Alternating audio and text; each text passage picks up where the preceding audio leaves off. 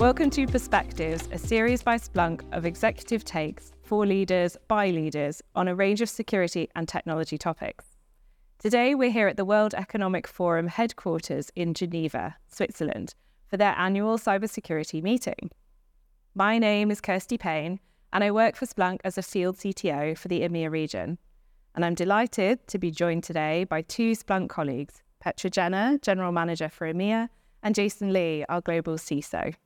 Thanks for joining me today. Great to be here. Thank you. Yeah, it's a pleasure to be here. It was so much fun. Yeah, it's a great event. Well, we'll start with why are we here at all at the World Economic Forum, Petra? Why is it so important that Splunk is involved in these initiatives? I think it's important as Splunk to build uh, public private partnerships.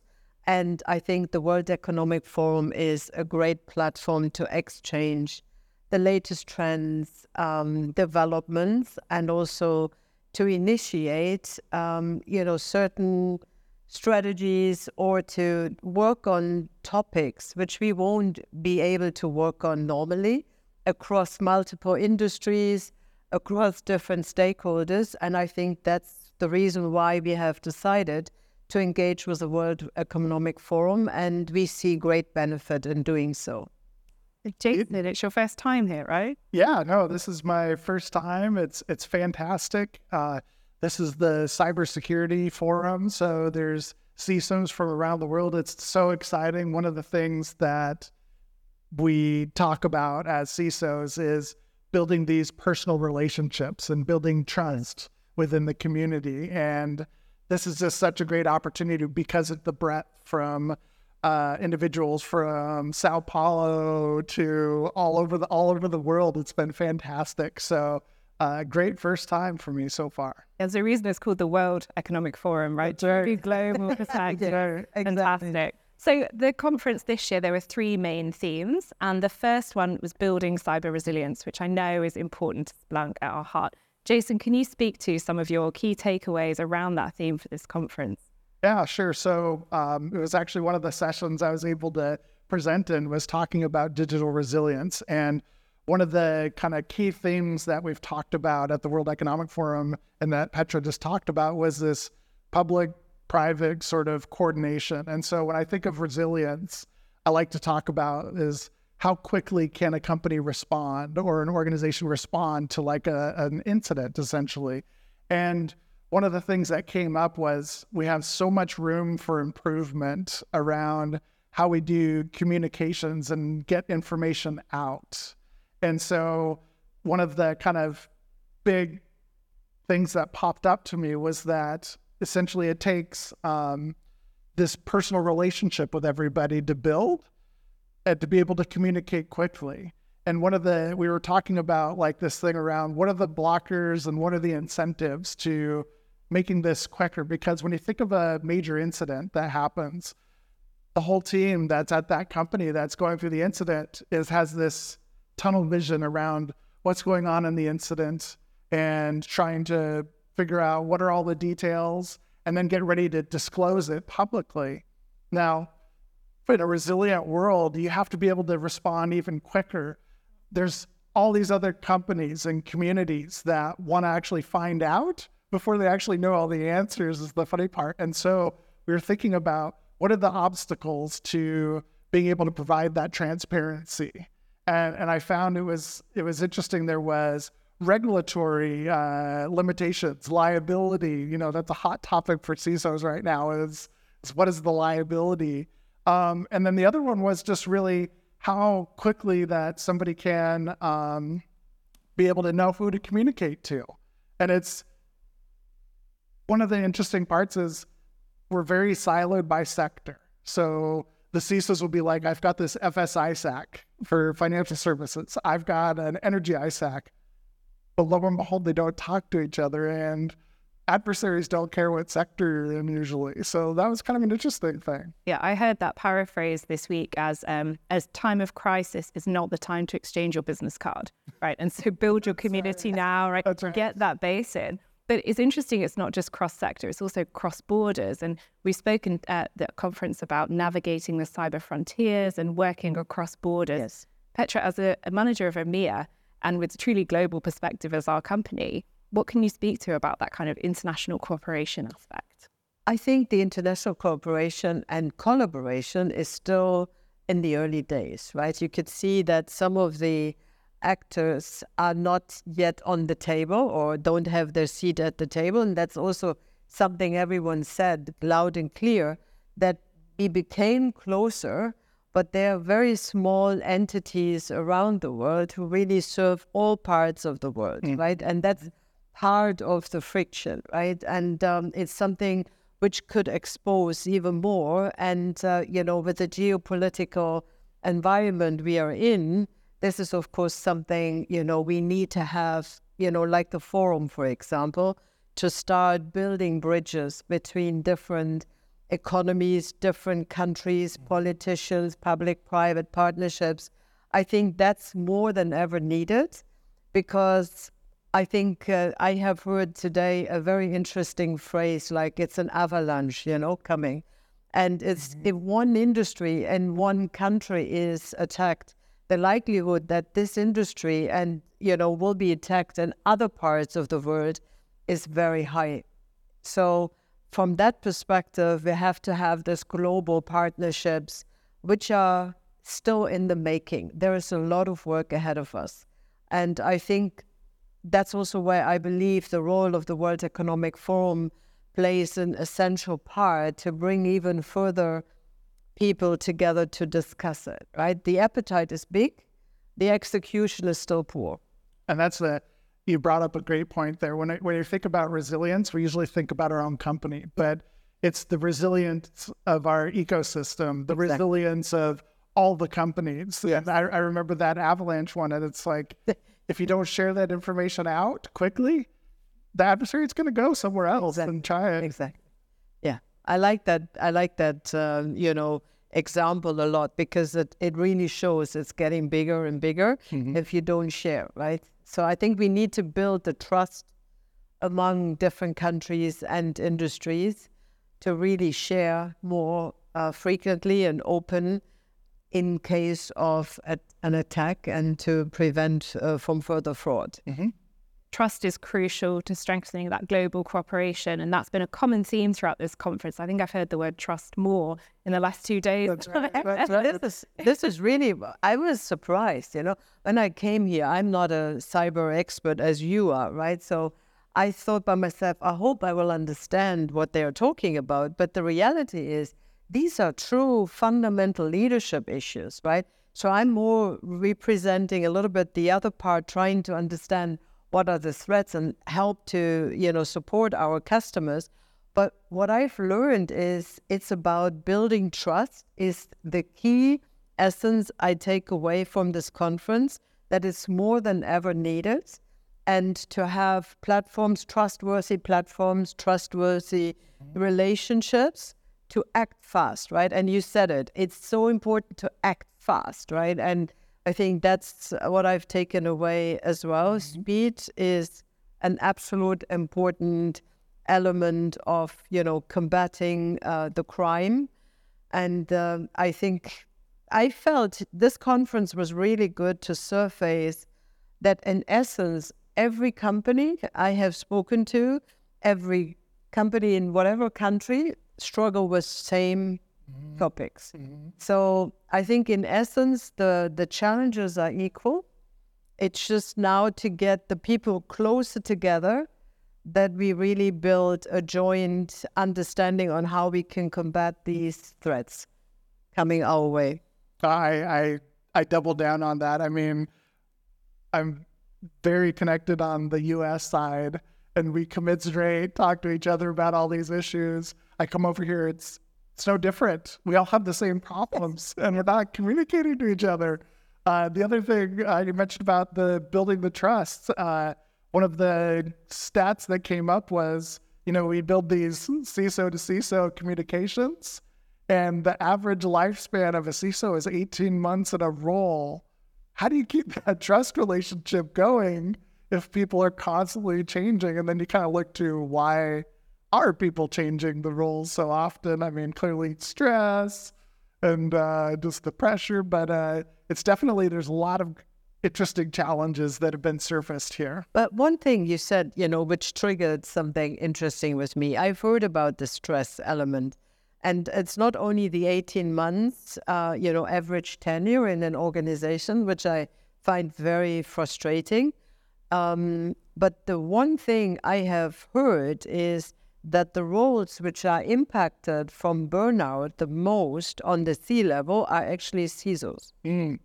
So I think that even underpins that also that's a bit more my, you know, representing the other C levels, right, in an organization, that we need to pay more attention to the great work the CISOs are doing and elevate the roles of the CISOs and give them their seat at the table and support them more.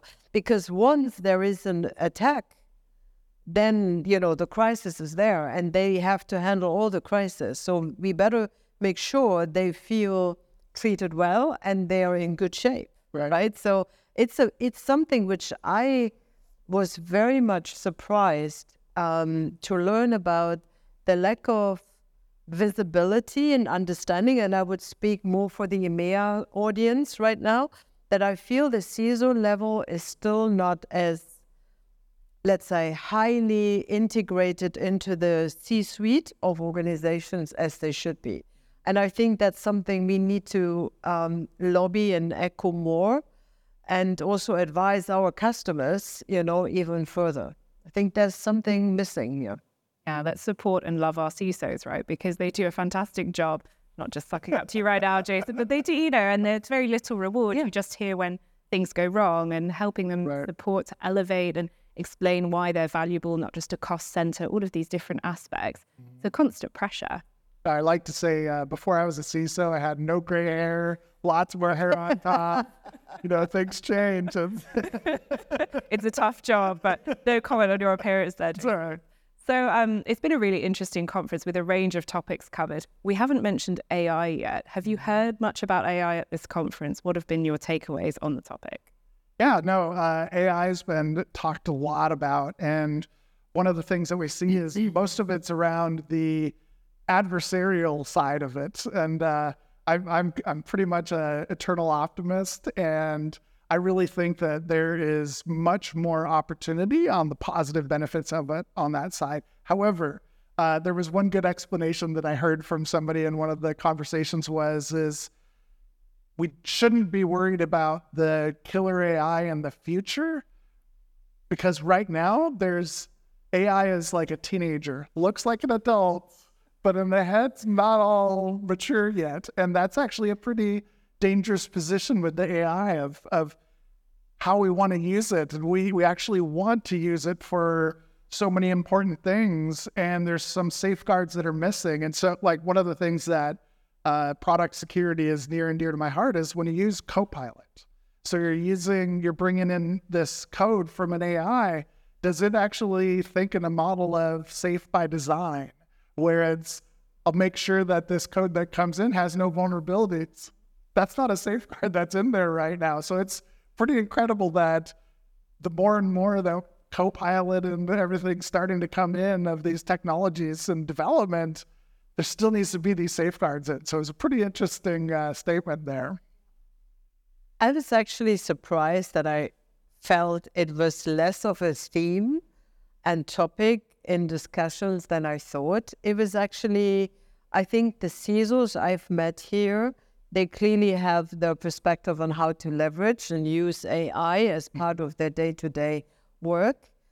Their bigger concern was that it became such a fashion, fashion to talk about it that now all of a sudden they are confronted with oh, we can probably reduce our security spendings and can do this and can let the work be done by AI, right? So that's a little bit like it feels like some CEOs are very addicted to this, you know, generative AI especially. Hmm. And they feel this could help to reduce IT costs or, you know, security costs, right? And that seems to be more something where the CISOs asked us and you know me specifically is there anything we can do to educate our c-suite that ai is good and it will help us gaining time to do some more prevention work that we are probably not able to do today. And we can automate certain processes, but it won't substitute the investment in security as we have it today. So that was a little bit a kind of an interesting theme I had, especially during dinner last night. So that was quite interesting. Yeah, I've heard at least one CISO say they worry more about XP than AI just because of all the legacy they've got going on. And I think that reality is really important actually to make sure we, we are being realistic about the challenges and the opportunities that it right, presents. Right. So before I let you go, and we have to wrap up soon because I know there's fondue by the lake and there's CERN to visit as well. But before I let you go, I wondered if we could just get one key takeaway or highlight from you from the whole conference overall. Why would people come to this? What did you take away from these fantastic two days that we've had at the World Economic Forum? Yeah, I think the the main point, and I've heard the word said so many times, is trust and building the relationships and to being able to uh, think through um, I think it was uh, um, the the CEO of the World Economic Forum was actually saying that uh, as as executives, you spend so much time on operational work, and you don't spend very much time on strategic thinking. And I think one of the fun things for being my first time here is we're able to we're afforded time to think about strategically about security because we're always naturally in this crisis mode or reactive mode. And to be able to carve out a little bit of time with these fantastic leaders from all over the world is, is just something that we don't naturally do. Uh, and, and I really appreciated that. Yeah, I think it's about building community in order to be able to trust. And I think the the CISOs being here today and yesterday, they felt really safe to exchange and opened up. And you could see that this is a great um, event to do this, right? So I think that's for me the biggest event. So we are in the trust industry, right? We we bring trust to our organizations. We secure our organizations through trust, but also through zero trust uh, systems, right? Mm-hmm. As as such, right? I think um, for me, the biggest takeaway is it is a trust business. And this means connecting people, even in a more digital and connected world. I think um, to avoid distraction uh, from from the people, right? So I think they need, we need to constantly, you know, be present at these type of events because I think that helps to also learn from each other and build the trust um, to jointly combat, you know, these challenges ahead of us. And um, I also learned that cyber CISOs, especially, require more attention from the C-suite, and it's our all effort to make that uh, more visible in the organizations. It's a fantastic couple of takeaways, and mm-hmm. your fondue is well earned, I think, after those. So, unfortunately, that's all the time we have for today. And just to say thank you again for your time and insights, but also thank you to the World Economic Forum for an excellent event on the ever important topic of cybersecurity. Thanks for listening, and we'll see you at Davos. Be sure to subscribe to the show on whatever platform you're currently using. If you're listening and you want to watch the show, check out YouTube. And if you're watching but you'd prefer to listen, check out the Perspectives podcasts wherever you find your podcasts. Speaking of podcasts, you should also check out the Security Detail podcast by Audra Streetman and Kirsty Paine. They explore cyber threats across a variety of industries with some of the most trusted names in cybersecurity. And don't forget to check out splunk.com forward slash perspectives for blogs featuring the latest executive takes on today's security and technology topics by leaders and for leaders. Thanks for listening.